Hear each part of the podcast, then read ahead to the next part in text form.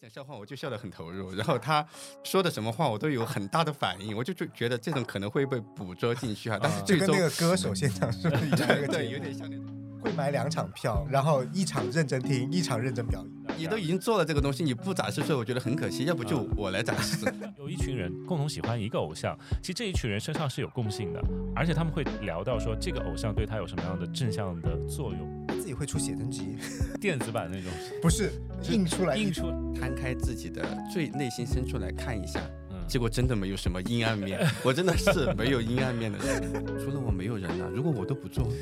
大家都失去这个乐趣，我就觉得我有这个责任和义务要做这个事情。但嗯我一直觉得我的性价比很不高，我的人生。我每天的做的事情就是把微信拿出来删一百个人。何必着急着急？让我们一起练习，慢慢来。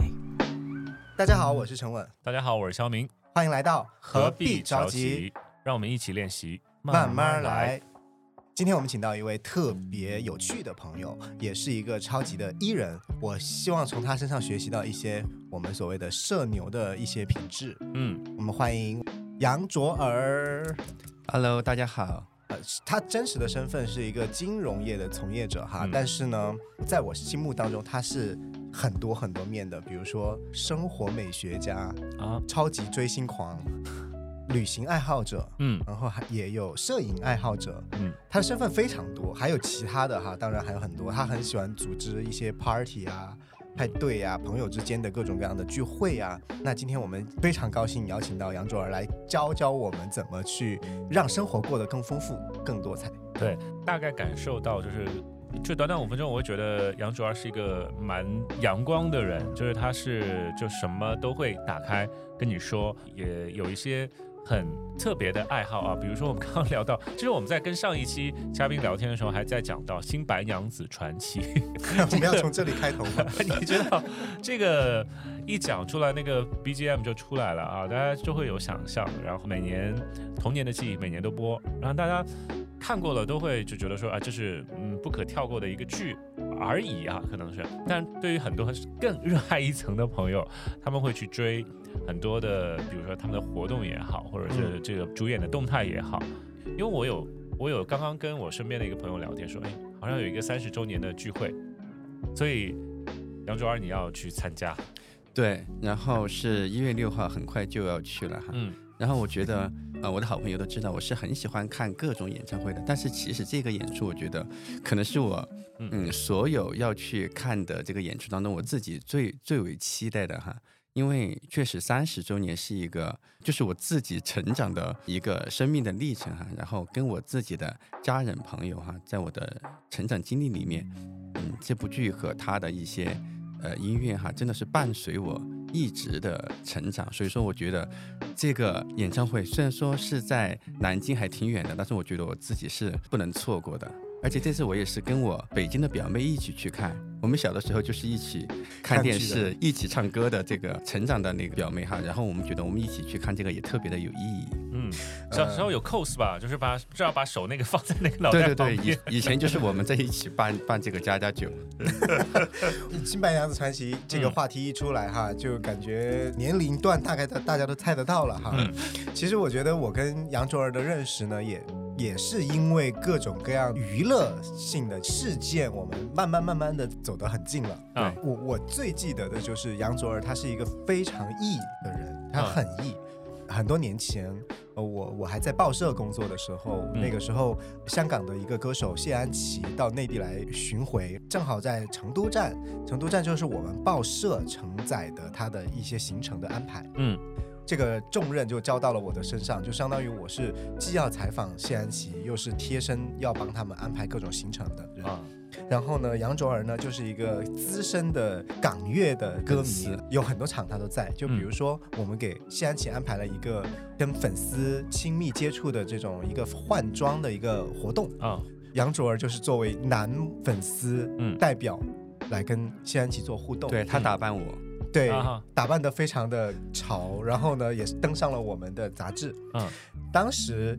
我跟他完全不认识，嗯。他就很径直的走到我的面前来问我，跟我说话。嗯。但是其实你现在这样一说，我回想起来，我真的是很遗憾，因为当时其实，在那个谢安琪的粉丝群里面，前两天就有通知说，就有一个这样互动的环节，需要一个男粉丝和一个女粉丝报名，然后我就马上二话不说我就报名了哈。嗯然后到现场之后，我知道是西安琪要打造我嘛，给我做发型、做换装，然后我就看到现场有一个很潮的一个男生，我就想，哎，他会不会是今天的那个造型师哈？化妆师或者是发型师，我说那我先去打个招呼，可能嗯待会儿比较好操作，然后我就过去问他，我说请问你是今天的造型师吗？结果你就告诉我，你说我是那个 报社报记者。社的，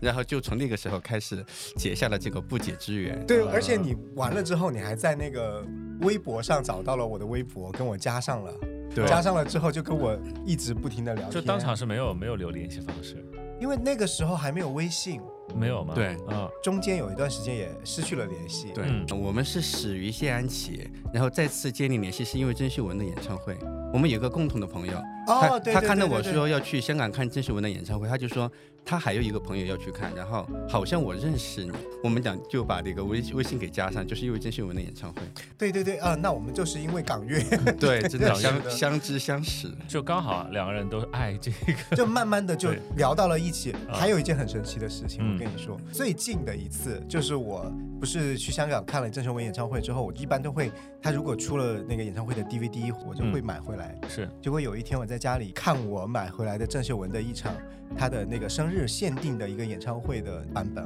然后我就在观众席看看到了杨卓。是什么？因为表现的很突出嘛。他表现的非常突出，就是你不会看不到他。灯牌哈，他啊不，你不会看不到他，因为啊他的时长大概有几秒，都是聚焦在他这个人，旁边的人都看不太到，啊就只有他看得到。就是我觉得好神奇，出现在偶像的演唱会的演唱会的录影带里面 DVD 里边儿，要蓝光，就是还更高清。啊，就我是买的蓝光碟，我说这个是他，然后我就拍，我就拍出来，我说是不是你？然后他就说是我。你讲一下，我觉得你当时他是好像说看了两场，有一场嗯是全面就在表啊演。，那那个演唱会其实只有一场，但是可能你觉得我这个是就是无意当中被拍进去哈，但是实际上我是蓄谋已久。精心设计。对，其实你要把那个灯牌 从成都带到香港去哈，呃那次是在澳门，其实我觉得是挺麻烦的，但是我就是为了被捕捉到那个画面，因为像我们自己经常去看那个 DVD 的就知道，如果你拿了这种其他地方的灯牌啊，其实是比较容易被收录进去。啊你是写的什么成都吗？就是成都，啊然后下面有个 Love Me 嘛。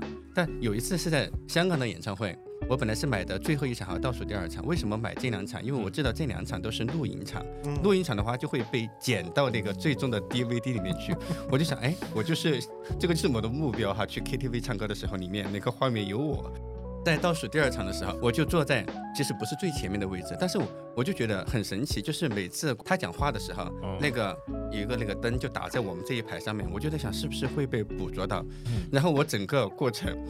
我都在表情，他讲笑话我就笑得很投入，然后他说的什么话我都有很大的反应，我就就觉得这种可能会被捕捉进去哈，但是啊就跟最终那个歌手现场是不是一样 那个节对，有点像那种，但最终只有很远远的一个镜头，其实还是拍前面第一排的观众的反应比较多，因为比较高清嘛。所以说我就在想，如果下一次嗯他有演唱会的话，还是要努力去抢最前面的位置最前面的票。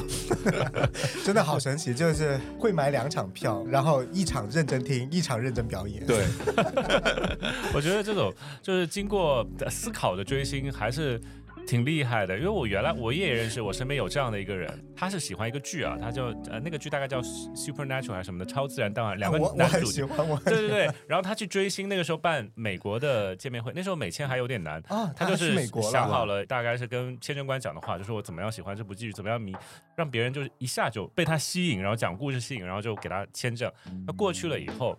什么都是精心设计的，包括他的提问其实排得很后面，可能排不到他，他就会每一个人就拜托一遍说我是来自于中国的，我代表了有多少万的就是喜欢他们的人，我给他建了一个中国站的一个粉丝站。啊，是他。，对你有上过吗？我上过粉丝站，因为这部剧在中国的粉丝基础挺大的。是的，哦，然后当中有设计几个环节，就说啊，如果是你们愿意的话，可以跟我学一个中文，他就会说“我爱你”这样的话，其实跟他说啊，类似于 “hello”，你们可以说一遍吗？然后他们就说“我爱你”这样说的很清晰。然后他最后说啊，这个其实是 我我爱你的意思。然后全场因为没有人会听得懂中文，他就经过设计过。然后他合照的时候，他故意把那个手绑在那个胸前，就是插在胸前。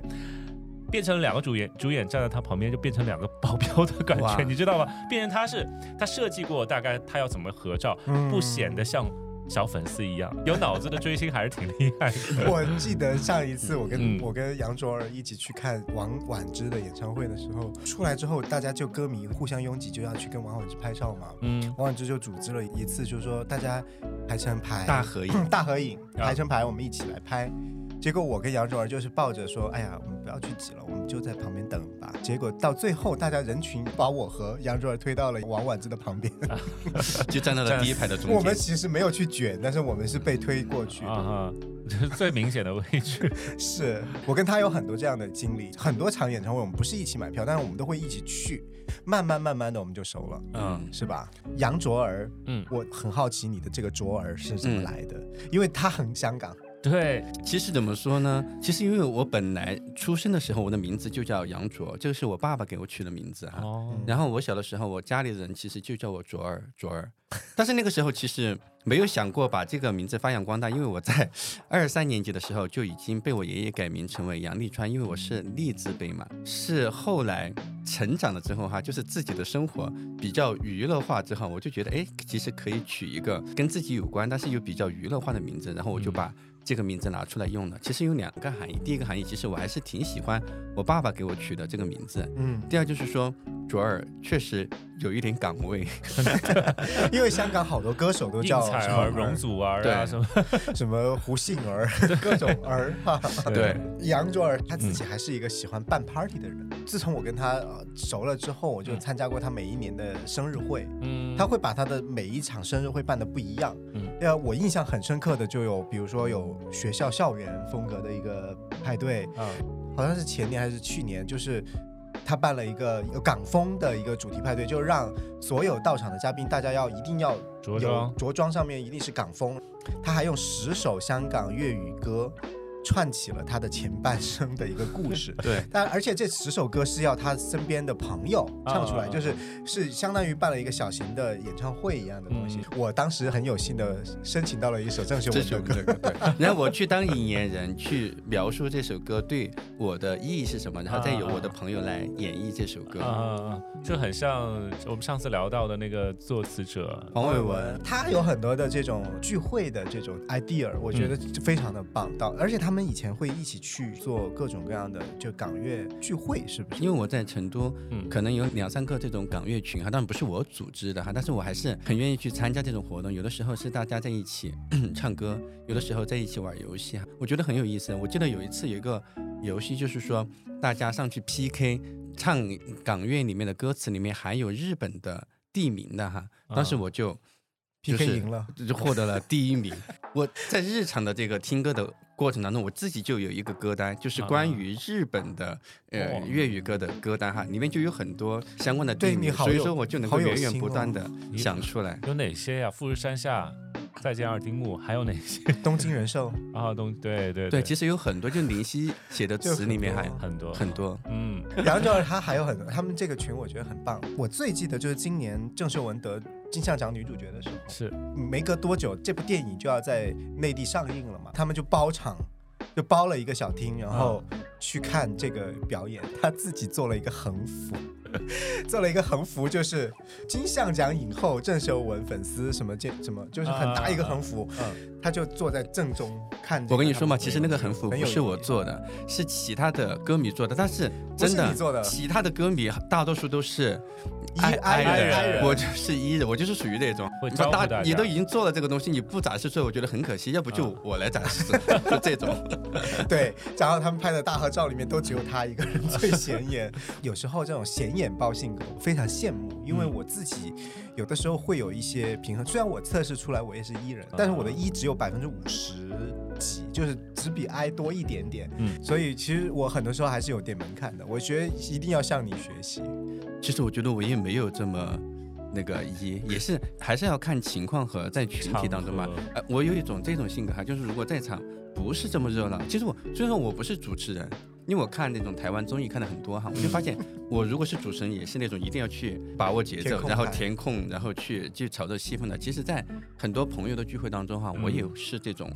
观察者和去填空者哈，嗯如果现场其实已经很满了，嗯我也不会去嗯说很多多余的话。但是如果现场气氛不够热烈，我是一定要跳出来让大家开心起来的那种人。我觉得这一类朋友我们身边都有，他觉得很难得，因为很垮的局要去救其实很难，就是你要自己本身要承担很大的心理压力。就像你说的，可能是有我就是怕尴尬，怕控场，所以给大家暖一下这样的感觉。它的那功能我觉得特别强。呃，我觉得是不是跟你的职业有关？你自己因为平时会跟客户，就或者是说你自己本身都是一对一的这样去去活动，而且你好像还会组织一些客户，大家去怎么玩一些什么去交流，或者是有的时候去讲课哈，可能跟这个也有关系。因为我是做保险的嘛，就是要跟很多不同年龄层、不同性别，然后不同行业的人去做交流。嗯第一个就是说我可能掌握的边缘知识、通识可能比较多、比较杂一点哈，可能能够打开话题的方式就很多。还有一个就是说，可能跟很多不同性格的人都打过交道，啊然后比较能够去敏感的，嗯，察觉到人家可能是什么性格，或者是他的兴趣，或者是他的沟通逻辑是什么哈，就有比较多这样的经验。对于我来说，我像你这样的性格，我觉得在这个行业应该会很吃香，嗯因为你自己会带来很多娱乐性的项目给别人做一个呃舒压也好，或者是跟他接触的时候有一个打开话匣子的一个功能也好。特别是像我，如果作为你的客户，我自己是很开心的跟你嗯交流起来，对，因为你带来的不是。呃，纯想让我买保买保险这种感觉，你跟我是在交朋友，而且嗯买不买你也不会是一个很强迫的状态。对，你后来就慢慢的变成怎么进入帮我打广 广告的环节？但确实是这个样子。我经常在培训我们的员工的时候，也会说，嗯其实专业固然重要，嗯但是说实话，因为我们这个行业的产品的同质性也很强，就像你去银行存钱，农行和工行有多大的区别哈？但关键就在于我们给客户带来的附加的东西是什么？可能，呃，有趣和有用，真的可能有的时候比专业还要起更大的效果。所以我们就说触类旁通。我觉得不仅是作为你这个行业，我觉得作为各个行业，只要你是要跟客人或者客户打交道的人，多丰富自己的谈资，这个是绝对没有问题的，对。对吧？嗯，对。我刚刚听杨卓二聊，我自己比较感兴趣的一个点就是这样的一个一个有共同爱好的小群体。你刚刚说有港乐的群在成都，我知道川渝地区其实挺民港乐的，然后包括张国荣之前还有一个纪念的咖啡馆还是什么在成我我都，我刚才说的那个日本歌词的活动就在那个地方办的，对，就在春熙路旁边。现在还在吗？在那个什么政科甲巷那附近，还在一直在，因为我有那个老板的微信，他们啊平时还会有很多的活动。他那个店叫为你钟情，对，为你钟钟情咖啡厅，嗯。因为我很少参加各种局，其实我我是蛮，因为我有有一段时间，因为我身边有很好的荣迷的朋友，就是、嗯。对，然后他就会，因为我每年我要做纪念节目的时候，都会请他们来，哦，然后有接触他们，我就了解他们的活动啊，包括现在就很多张国荣已经离开了，所以他有很多是后荣迷，我就在听他们怎么样传承，然后互相怎么交流，然后办什么样的活动，哦我觉得是蛮有趣的，而且有一群人共同喜欢一个偶像，其实这一群人身上是有共性的，而且他们会聊到说这个偶像对他有什么样的正向的作用，嗯，我觉得是蛮好的事情。对就大家可能现在都离开了学校，就没有去参加什么社团。荣迷里面，他有一些，比如说原来是抑郁的啊，或者怎么样，他找到了这个组织以后，很多人影响他或者来开导那个群体，现在还在长久的活动吗？在长久的活动，而且我真的有一种，因为我是在不同的群体当中都还挺活跃的哈，嗯，然后我就真的有一种感受，就是跟同好在一起，这种感觉真的就是家人。因为我有一个哦，最近有一个经验，就是去那个香港参加一个泰国的就是明星的见面会哈。其实我是陪着朋友一起去的，嗯但是在现场的那些粉丝少女们见到我们每一个人，他们都觉得很亲切，就像家人一样。嗯我记得当时我们坐下来之后，旁边的影迷就递给我们很多那种小的礼品，什么冰箱贴呀、扇子啊、贴纸那些，我们看了一眼就觉得嗯做的很好，然后我们就还给他。结果他说这是给你们的，他们做了几十上百份，就是分给这些所有的人。当时我就觉得，哇，大家真的是一个很大的家庭哈，然后大家互相去关心你有没有嗯盖什么章啊，你有没有准备什么通行证呀、就是那种互相关心，大家其实也素不相识哈，嗯那种感觉真的就觉得是一个很融洽的家庭，嗯，真的。好棒哦，这个感觉。对，呃，所以就你刚刚说的，就港乐的那个组织，现在还还会有还会有，然后还有很多分支的组织，因为我们这个，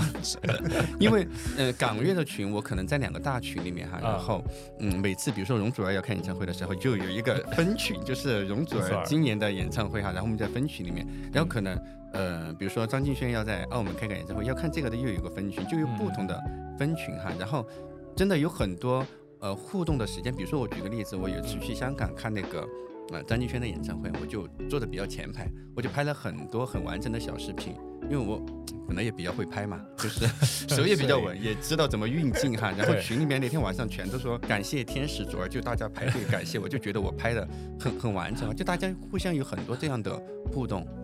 我觉得就是追星这个事情，就你可以做的很纯粹，可以让自己快乐，而且可以带动大家，是那种自发的，完全没有任何功利心的那种，很快能够得到同好者很正向的回馈。对我很多演唱会的资讯啊，嗯或者是就是港乐圈，其实我没有 在群里，嗯。所以我很多时候可能有一些消息会滞后，嗯。但是我基本上在很多情况下都会得到杨卓儿的一手消息。嗯就是他会告诉我哪里哪里哪里有有哪个香港明星可能有一些演出，或者某个康熙通告艺人的活动。对，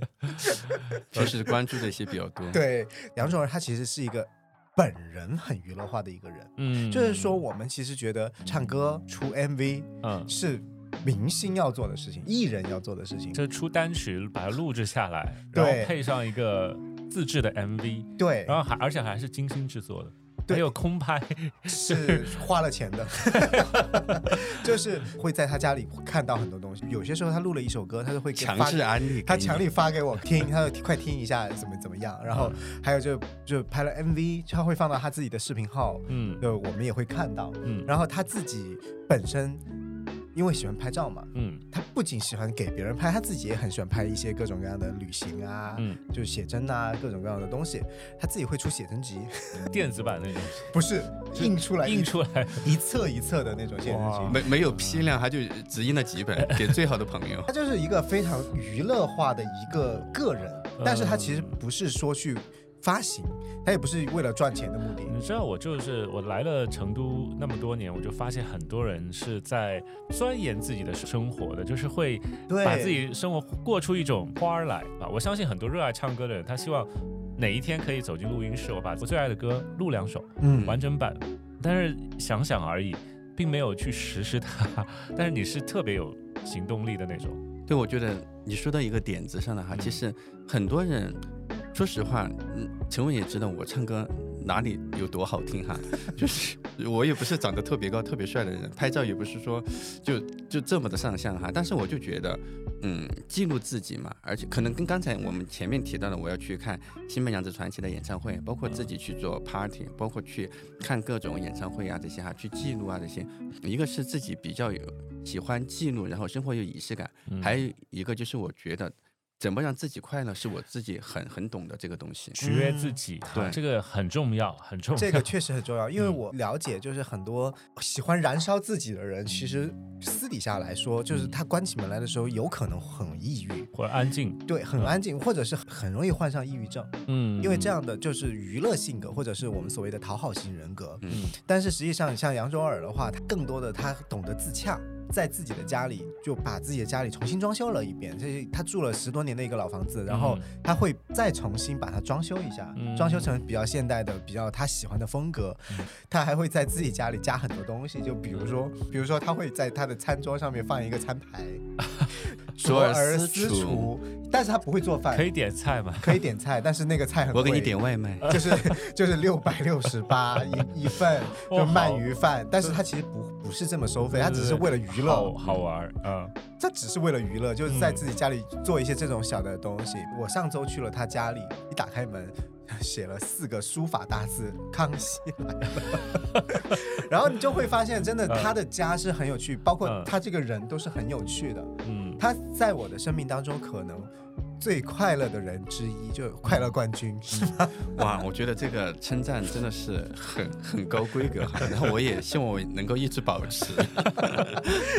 这个快乐冠军真的不快乐，哎那就是小 S 说是，就关键是就是因为我们呃，你们你们刚刚也在聊小 S 最近接受了访问，就是王伟忠的访问，其实就是大家在场面上或者目前的时候表现出来是一面，那后面还有另外一面。我不知道你自己关起门来在家里面也是闹 emo 腾的吗还是对，嗯其实这个问题我也想过这个问题，因为我经常看到半夜的时候，大家都会分享一些什么心情动态呀，或者是比较比较哀伤的一些歌或者一些心情文字哈。嗯我曾经在几年前半夜的时候、呃发过一条朋友圈，就是写的是半夜摊开自己的最内心深处来看一下，嗯，结果真的没有什么阴暗面，我真的是没有阴暗面的。你刚刚说的就是这种这种快快乐，首先你真的是沉浸在里面，取悦了自己，然后你就不用去刻意，但是你身边人会感染到，就是真的是对，我觉得我跟卓儿在一起的时候就很快乐。我很多时候很累，其实就是很多事情就会很难分身或者什么样，他会给我带来很多快乐，嗯我就很喜欢跟他待在一起。啊，嗯。就是很纯粹，然后喜欢什么东西就是就是单纯喜欢，对，而且我们很多话题可以聊到一起，就是我们喜欢的很多东西，包括我们经历的时代也差不多，差不多。嗯，对，所以其实我们有很多共同的话题可以聊。嗯其实去年我们总公司在采访我嘛，就是说公司业务比较好的一些人员哈，就是说你们觉得怎么突然自己在凡尔赛起来？总不是？他就他就采访我，当时他就说，因为我们都是做大客户比较多的嗯代理人，他就说你们的高客最看重你们哪方面的品质就和优点哈。当时我想了很多，我觉得我真的没有多突出的优点哈，然后我就写了一个，可能就跟人在一起的时候让人家比较放松吧。然后后来我自己又在琢磨，我自己总结的这个点。这两年我们其实跟身边的很多朋友交流啊，或者是聊天哈、都会觉得大家比较的焦虑，对吧？然后我就发现，哎，其实在这个年代，能够让旁边的人放松和有一点这种治愈功能的人，其实是就是很难得的。这大城市里面是要花钱才能做到的。对，花是啊，钱都不一定真正的快乐，现在的疗愈师、嗯这些，他们就是做的这个工作，是。用各种手段让你免除焦虑嘛。嗯，他是花钱的。所以就是我们要追究一下，就这一份就是你可以于人于己的这种童年的是哪里来经历嘛？其实也是在成长过程当中，因为我们在公司里面也有很多我的同事会问我，哎，你的幽默感哈，你的有趣是从哪里来的？其实我自己总结了一下，可能为什么我打开门会有“康熙来的”四个字，嗯就是这个节目对我的 印象带来的，带给我的嗯印象真的是很深哈，包括以前的娱乐百分百，嗯就是大小 S，还有就是康熙来了，他们的一些这种这个叫什么插科打诨哈、嬉笑怒骂的这些东西，然后很娱乐化的看待一些事件，包括那个大小 S 他们的爸爸不是去世的当天，嗯他们都可以拿这个开玩笑，就说爸爸最后一句话我们全家人都没都没听懂，然后一直在猜是什么话，就是很黑色幽默的这种生活态度哈。然后我是很欣赏的，然后我可能也这种点点滴滴哈，就会去影响自己的生活当中，呃，遇到某一些话题，遇到某一些人哈，某一些事件，你自己会做出相应的反应，可能都是比较轻松娱乐和大而化之的这种态度，可能就会带给身边的人也会有这种比较轻松和治愈的效果。就是其实很能从各种你接触到的人，或者是你刚刚说其他的节目也好、音乐也好，上面去吸取那种积极的部分。而且我觉得很认真去做某些事情，这个比较难得，因为大家可能很多时候就忙啊，或者以各种各样的借口。就一想而过，我也想办一个派对，我也想让大家装扮成什么样子，我也想就让每个人体验到什么，但是想过了就不会去做，真正落到做的人太少太少了。对我身边其实有很多人都有这种想法。其实在，就是在港乐那一年的生日 party 的嗯开场的时候，我就说了一段话，我就说，其实每年我做生日 party，我都在想，太累了，明年不做了。然后一一到临近快生日的时候，我就会想，嗯，我身边的朋友没有一个人要会会做这样的生日 party，让大家去折腾一下，快乐一下。嗯嗯嗯除了我没有人了，如果我都不做，大家都失去这个乐趣，我就觉得我有这个责任和义务要做这个事情。当然，其实呃累归累哈，我在这个过程当中还是很快乐，获得的肯定还是比付出的更多。嗯，对，我是觉得你是很乐于做这件事情的。办一场派对，它不是只是办一场派对，嗯，就比如说他生日，他每一个每年生日都会有一个海报，哦，就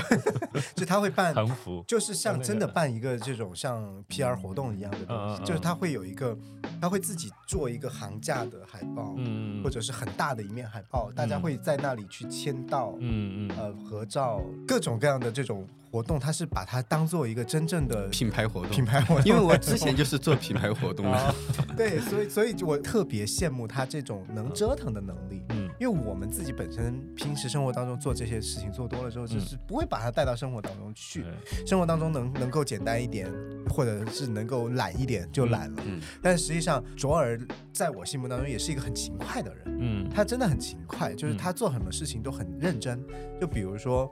就旅行这件事情，他很认真，认真对待每一次行程。就是比如说，我去了这里，我要在当地请一个摄影师跟着我跟拍，因为他自有时候是自己一个人去旅行。对自己一个人旅行的话，他有很多时候就不方便去拍照啊，或者嗯什么打卡，因为要记录这些东西，他在哪个地方的状态。嗯，他就会在小红书上去找当地的一些摄影师，他选他的筛选他的风格，对不对？。对嗯然后筛选是觉得可以的，就跟着他做。对，其实因为我一个人去过很多地方哈，除了国内的一些地方，像去香港、还有日本、韩国，有的时候都是一个人去。嗯但自己就只能拍风景照哈，虽然说我拍的还是不错，但是我就会在小红书或者微博上面去搜一些，我觉得看他以前的作品，是我自己觉得跟我的呃审美哈品味是相符合的，我就会约他的时间，如果合适的话。其实还有一个，除了拍出来的照片挺好看之外，比如说我在日本找的一个一个美女摄影师哈，她是混血儿，她其实中文日文都会，但是她会带你去一些就一般游客找不到的。比如她当时带我去了一个寺庙，就很漂亮，但是游客很少，就去到一些比较能够深入去了解，呃，见识到当地可能风景民情的一些地方，我觉得还有这个功效，免费导游的功功能。对，就是当地人，他可以这是我们上次聊到的这个事情。哦，这个这个特别好，你就很，而且可以多认识一个朋友，对，对嗯，对对，就是帮你去更快的进入当地的，这就是伊人的好处。啊，伊人的好处，伊人真的不太不太介意认识新朋友，对。但是有些 i 人他会觉得陌生人，他会嗯。保持很多的距离和戒心，他也不会去找这个人来做这些事情。嗯，对，所以其实也有更多的旅行打开方式。对，其实我觉得真的要鼓励大家哈，包括刚才陈稳说到的，可能大家有的时候也喜欢唱歌，也喜欢嗯拍照，也喜欢嗯办 party，其实并不是这么的困难。大家其实迈出了一步之后，会发现其实也也挺简单。是，哎，在当地找这样的摄影师或者是伴游的朋友，对，大概的费用要多少？因为很多人可能都没有这个经历。哦，嗯，这个费用的话，因为拍照的话一般是两到三个小时嘛，对啊，或者是有的是半天哈，可能四五个小时，这个可能根据时间有关。嗯然后，其实我在网上曾经找过最便宜的，当然也有当地的大学生的那种，可能嗯两三百块钱也有，嗯然后贵的可能就是一两千，个拍两个小时这种哈，嗯，也有。其实也要看这个你找的摄影师的本身他的专业度啊，专业度和他的网红度。因为我曾经有一个 MV 是专门飞到杭州去找当地的一个 就挺有名的一个摄影师帮我拍的，对，就是花了将近一万块钱哈去拍这个哦呃 MV，就是其实也就拍了可能两三个小时哈，但是嗯出来的效果就确实还是不一样。对，哦我看过那个 MV，有航拍。航拍。哎，就说一说，大家其实是蛮还是蛮好奇的，因为很少人会这样做。对，是的，呃，还有没有就是做过这样的类似的，就可能不做会遗憾的事情？就跟刚才陈文讲的一样哈，就是我是属于那种我我其实觉得我自己很适合当经纪人，但是就啊是经营自己，啊，就是可能歌自己也会录，然后 MV 也会拍，然后我自己当时也出过这个写真，嗯不叫写真集，叫写真书哈，里面也有我自己写的一些文字，但是我也是请人。就是把我前面几年的这些出去旅游的照片就集结成册，然后嗯。呃分不同的章节去配了一些文字哈，然后我就觉得真的很有意思，就自己可能过了几年再回看的时候，嗯嗯，再回到当时的那种心境啊，然后看得到自己的一些成长。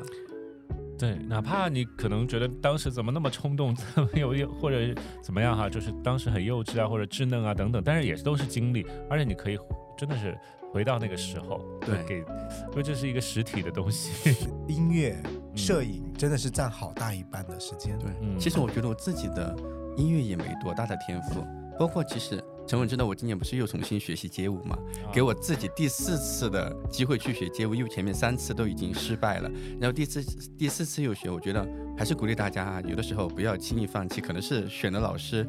不那么适合，不是说不好，不那么适合你，或者是之前学的舞种。不那么适合你还，其实还是可以有很多次尝试的机会。也是一个爱学习的人。我认识到他的时候，他就不停的喜欢去上各种课。我认识他的时候，他就上呃钢琴课，他会弹钢琴，就学一些入门的钢琴的一些曲子。嗯呃，也会去学舞蹈课，就是比如说他现在可以跳完整的严正花的那个 招待这首歌。其实我们会觉得啊，这些东西不就是娱乐吗？嗯那你何必这么认真呢？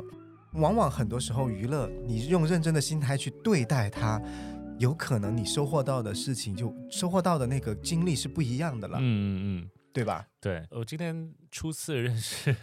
杨卓二啊，因为真的跟很多人的生活，而且是生活方式，包括是对生活的这热爱、热爱和认真程度，就是很让人惊叹。然后，如果是让我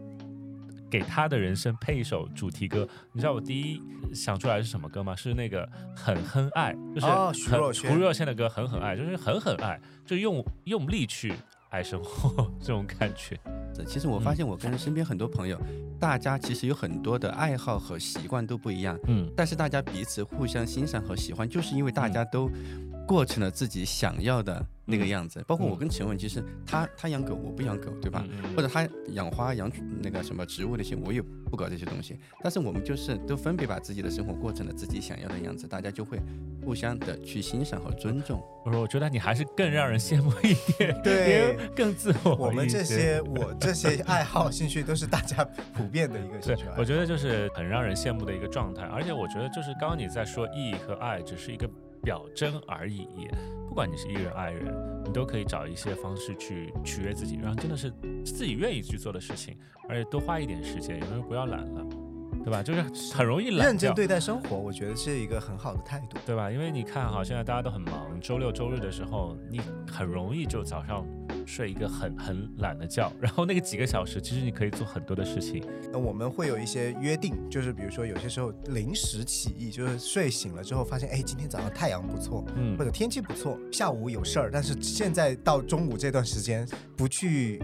用起来，好像比较浪费浪费。然后我们就会相约，就说，哎，那我们去哪里哪里？要么是去看个展，嗯要么就是去某个风景好的地方嗯走一走、看一看、拍一拍照，然后就回，然后吃个午饭，然后大家各自下午就去忙自己的事情。我们会有这样的这种很特种兵式的这种聚会。对，因为我是我以前身边有这样的，但是现在身边大部分人都很忙，真的很忙。嗯，我就是有时候很想做这件事情，但是很忙，抽不出身。嗯但是我是尽量，如果我今天上午有一个空档，我就想去放松一下的时候，我就、嗯呃，杨卓尔一定是我的朋友的清单上面的前三名。嗯，而且跟跟这样的人在一起会很放松。但是生活当中有因为你这种行为会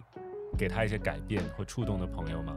呃，我是属于这种哈，本来也喜欢跟大家去交流哈，然后去分享的人。然后我身边朋友如果有，嗯，不管是因为感情啊、工作、生活的状态不好的话，我嗯本来也是比较义不容辞要冲到第一线的那个人哈。啊就说其实有很多这方面的交流，我的朋友其实也习惯了，在他们低潮或者是焦虑哈，或者是什么的时候，都会去跟我做一些沟通。所以说，我也看到我身边的朋友慢慢的很宅的人哈走出来，或者是不喜欢去参加群里活动，不喜欢去学习和娱乐的人，慢慢愿意去去旅游啦，去学习一些才艺，然后去运动或去爬山这种哈，慢慢的把大家带出来。其实我看的还是很有成就感的。好，今天特别感谢卓尔来到我们节目当中，就是有这方面想法的朋友可能会被推了一把，就是大家可以去走进录音室录一首自己喜欢的歌，啊，给自己开一个小型的演唱会，然后学一个就是可能自己觉得没有天赋，但是特别想学的东西，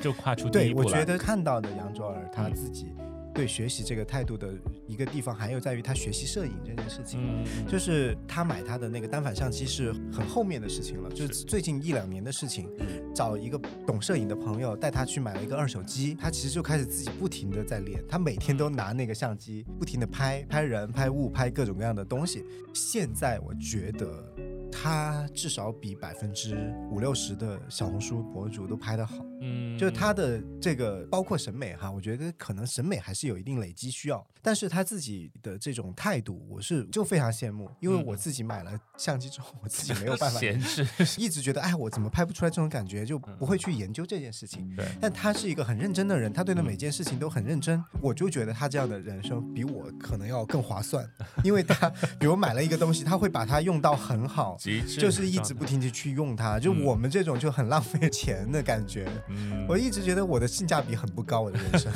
挤出来一点时间啊，其实时间是可以有的。你自己也是一个很放松的人，就平时可能也是经常会到处去玩的人。对，因为我的工作性质嘛，嗯，主要就是见客户，然后我们见客户可以自己去选择地方，嗯我就会很很有意的去平时收集一些嗯漂亮的咖啡厅呀、嗯书书吧呀哈这种地方。然后如果有机会跟客户约见面的时候，就尽量约在这种环境好让人心情放松的地方。对，刚刚我们在录制之前，在楼下的时候看到，因为我们这个街区挺漂亮的，有很多的小的咖啡馆，但是大家其实都路过就路过了。但是我看到杨卓儿一直是在举着手机去去捕捉一些好看的地方，就角落。有没有人能疗愈你呢？肯定有啊，就是我之所以我身边有，包括你哈，就是我们各种各样的朋友，其实嗯，我都会从他们身上去观察某一些，我是属于这种人。如果我身边的朋友跟我有一个比较大的不同的地方，嗯我都会去试图的去理解他，甚至有的时候去尝试一下，诶，他这个样子会是带来什么样的一种状态和效果？我是属于，嗯因为我心态是真的是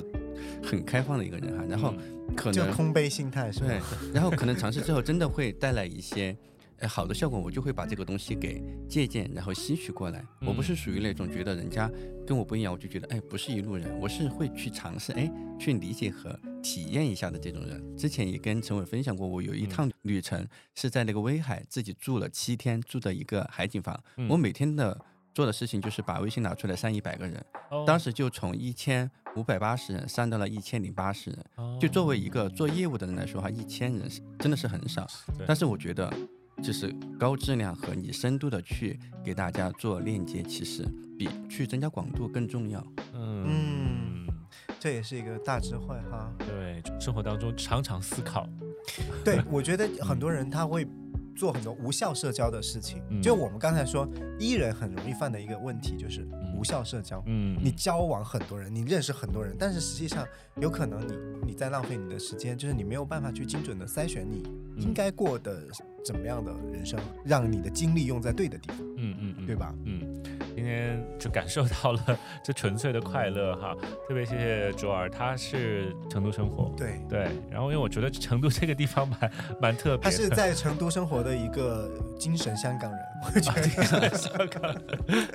哎，你们你们去香港，你们会觉得反差吗？就是什么反差？就是因为香港人步调特别的快，大家都很旅游紧张。可能不会在乎旅游还好，啊你不是在那边生活，我们找时间可以拉几个我们港乐群里面的朋友 一起来聊聊一。聊。我觉得就找几个不同的代表，就是你喜欢郑秀文，我喜欢梁咏琪，我喜欢谁，我都喜欢，啊，你都喜欢。他基本上都喜欢，但是也有不喜欢的，是吧？嗯，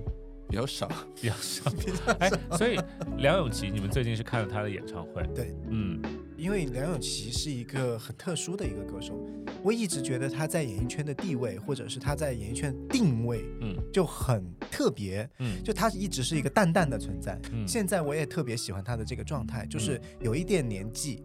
没有过度的去医美，可以看到她眼角的一些鱼尾纹嗯是很清晰的，但是你会觉得她好美，好自然，这是源自于一种自信。嗯，是的。呃，好，我们找一天的时间好好来聊一下港乐哈。今天特别谢谢卓儿做客我们节目，很亲切、很亲和，然后又很有感染力、嗯很认真生活的一个人，就我们都有学习到很多。谢谢卓儿今天到我们。我也很荣幸，也谢谢大家的收听，好，谢谢卓儿，我们下次再见了，拜拜。拜拜。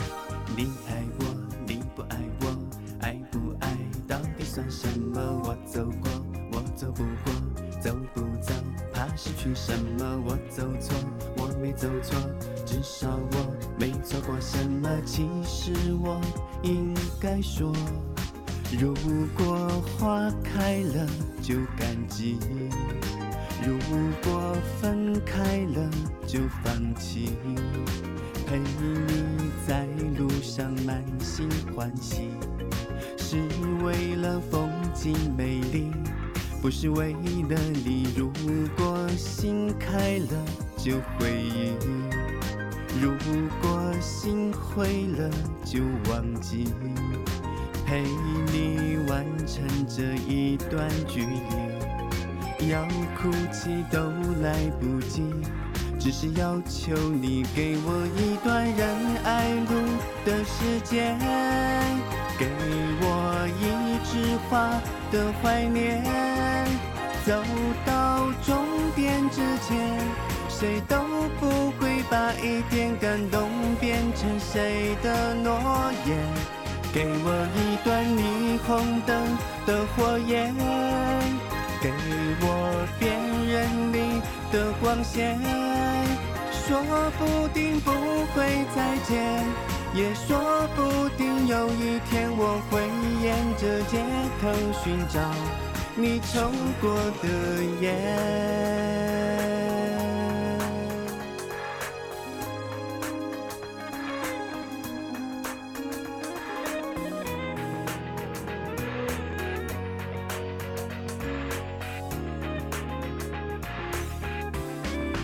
如果心开了就回忆，如果心灰了就忘记。陪你完成这一段距离，要哭泣都来不及。只是要求你给我一段人爱路的时间，给我一枝花的怀念。走到终点之前，